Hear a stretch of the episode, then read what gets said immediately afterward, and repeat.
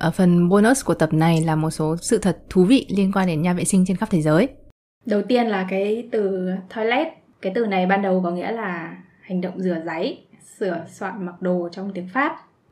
À, ngoài ra có một cái à, mình nghĩ là một cái chết vô cùng đau đớn và bốc mùi của nhà vua nước Anh King George đệ nhị. Ông đã qua đời vào năm 1760 vì ngã vào bồn cầu.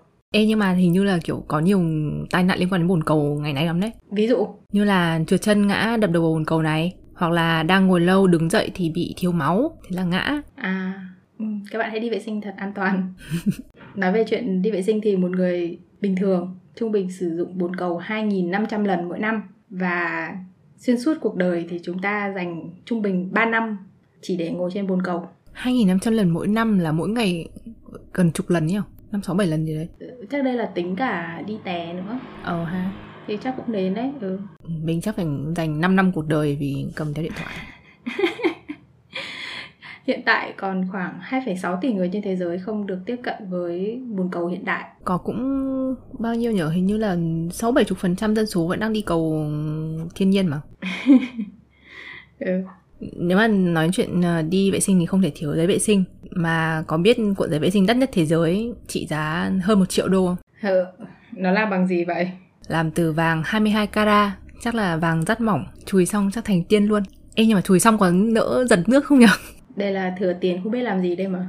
Đúng rồi, chắc nhà vệ sinh chắc nạm kim cương mất. Ok, nhà vệ sinh đắt nhất thế giới không phải nạm kim cương nhá. Uh-huh. Nhà vệ sinh đắt nhất thế giới trị giá khoảng 19 triệu đô la Mỹ là nhà vệ sinh siêu hiện đại đặt trên trạm vũ trụ quốc tế ISS. Có lý. Thì nhà vệ sinh này uh, có chức năng uh, gọi là gì nhỉ? Lưu trữ chất thải và có thể lọc lấy uh, nước. Chẳng hạn như là đi tiểu xong thì sau một thời gian lọc lọc thì có thể uống luôn cái nước nó đã lọc xong ấy. Cái này chuyện này mình cũng đã từng nghe. Tức là các nhà du hành vũ trụ là uống nước từ nước tiểu của nhau á.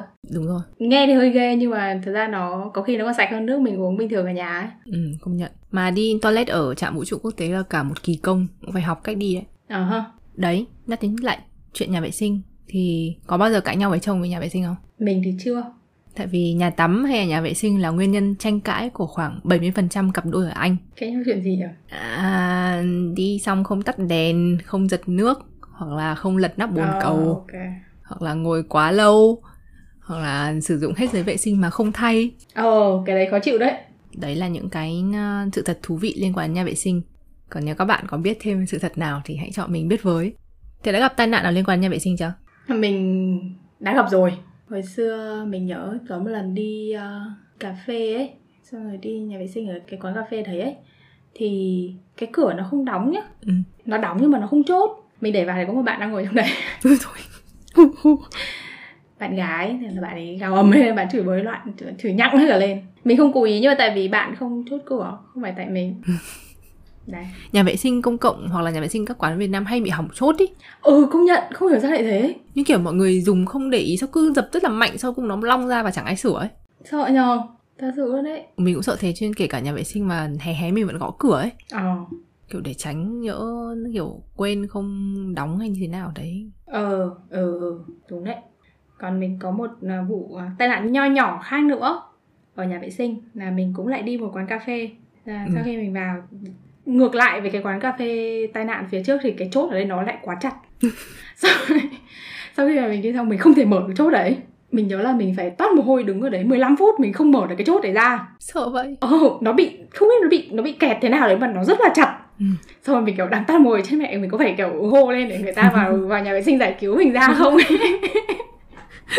Mà vấn đề là lúc mình đi vệ sinh mình không mang điện thoại theo. Ừ. tức là nếu mình mang điện thoại theo mình có thể kiểu nhắn tin cho bạn ở ngoài đấy vào mở cửa giúp tao ấy nhưng mà ừ, đấy. ừ, là mình đang nghĩ chết rồi mình chẳng ấy mình phải hét lên ấy. Xong rồi đấy, đúng lúc đấy thì nó khập ra một phát.